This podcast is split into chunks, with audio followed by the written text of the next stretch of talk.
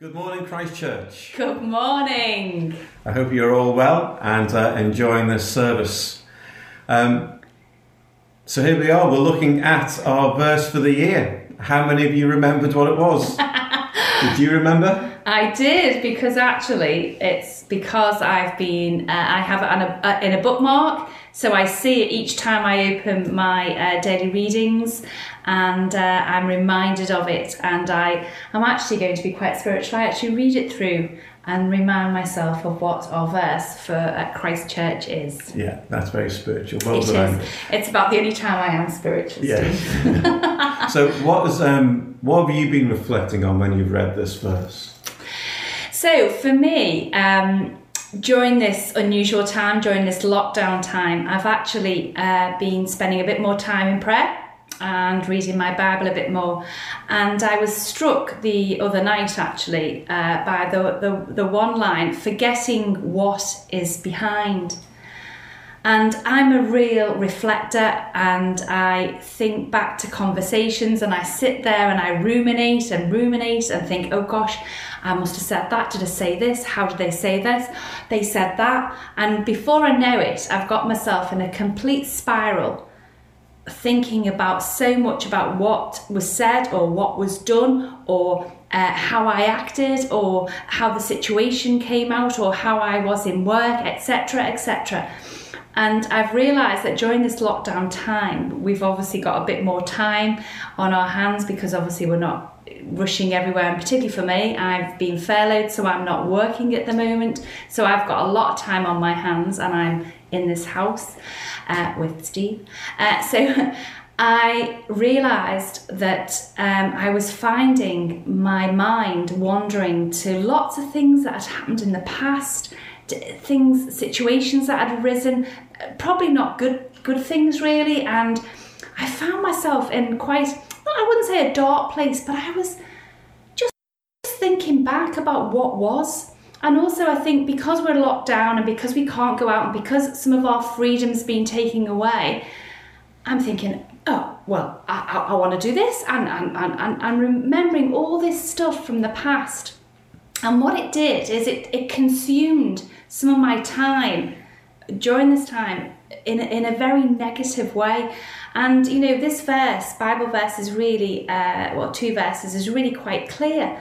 You know, forgetting what is behind. And, and I've realised that I just sometimes, well, and I probably do it more, I live in the past more than I live in the moment.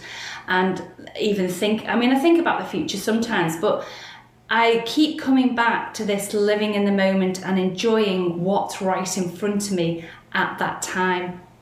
And um, so, yeah, there's a number of things that I've done because of that, or I'm trying to put good habits uh, in place because I am a I'm too much of a reflector. Reflecting is good.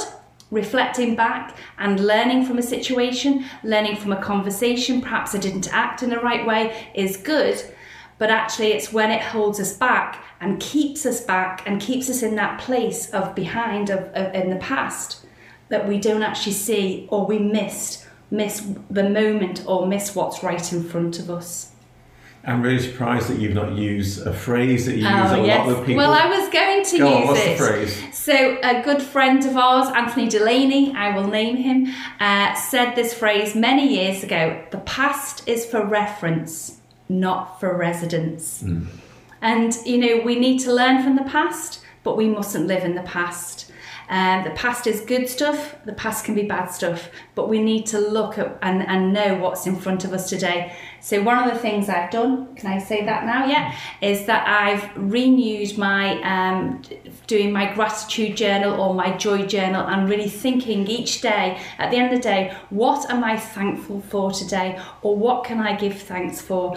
And actually, it sounds easy, but it's really hard. I, I, I started this uh, in 2013 and um, I am still going forward with this. But that's the one thing that I've done. Yeah. It's really easy to live in the past, and it's really easy to be nostalgic about what used to be.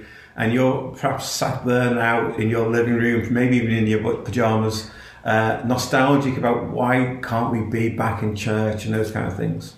Um, but we are where we are now, and God's at work now, and we sometimes miss what God is doing both now and for the future because we spend time in the past. Yes. And I think that's why this verse is, is so important for us this year. Yeah. That, you know, we need to remember that the verse says, straining towards what is ahead, I press on. It's not even I, I, I kind of work in the, in the present, I, I work towards the future. And even though most of us are in a kind of limbo period where we actually can't do very much, we should actually be thinking about not just learning from the past and not just how do I make the most of the present, but how do I move forward into the future with a new sense of hope and purpose and a real sense of what God is doing. I've been um, really struck just going through John's Gospel and um, and in the uh, in, during Holy Week, going through all the Gospel readings that we had for just looking at Jesus pressing on, straining towards the cross. Everything he did throughout his whole ministry was about reaching that one thing. He never stayed simply in the present, he was looking forward. As it says in the scripture, he set his face like flint towards what he was called to do. And he was called to the cross. And so he kept moving forward. The whole gospel is about a forward movement, a forward momentum. And we need to remember that. The gospel isn't just rooted in a past event, it is leading us to a future event. Mm. It's moving us onwards. Mm. And any time where we feel that we have stopped, we are in danger of missing out on what, the God, on what God is doing Mm. Both now and in the future. Because we are called to a forward movement and momentum as a people of, of God, as a people of the gospel. Mm. And our salvation, isn't it, is all about not just now, but looking forward. You know, death has no fear over us because we know what our future holds. And we are moving forward because there is one thing above all else that we should all want, and that is the salvation of all people around us. That here in Southport, that every man, woman, and child should have the opportunity to hear the gospel and to Amen. respond to that gospel. Yeah. So we always have this sense of moving forwards, and we sometimes miss that, don't we? We get stuck with nostalgia and thinking about what was and Mm. how it used to be better in the glory days, and Mm. and yet that's not what God calls us to be. Mm. He calls us to be a people who look forward, who are moving towards what He is doing both now and in the future. And that's the question I just want us to end on now. What is God calling us to as a church? What's God calling you to? Have you got any thoughts about for you as a person? For me as an individual, I think that um, you know we have a habit of if we keep doing this and looking behind that physical looking behind. If I'm a runner, cool, and uh, if I kept, keep running behind, I can lose that momentum of running forward because I'm always doing this and I'm putting so much energy into You're looking likely to hit something. I am, Yeah. but my energy levels are looking behind.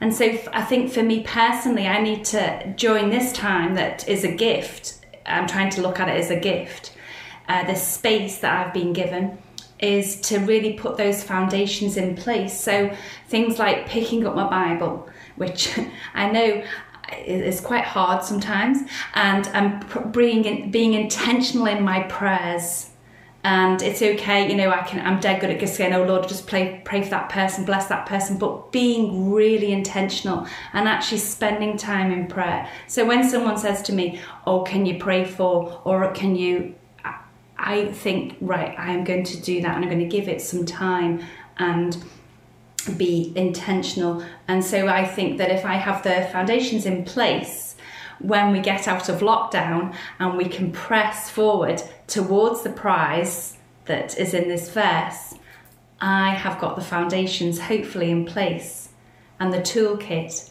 to go forward. Absolutely right. We need to be kind of preparing ourselves for that. Mm.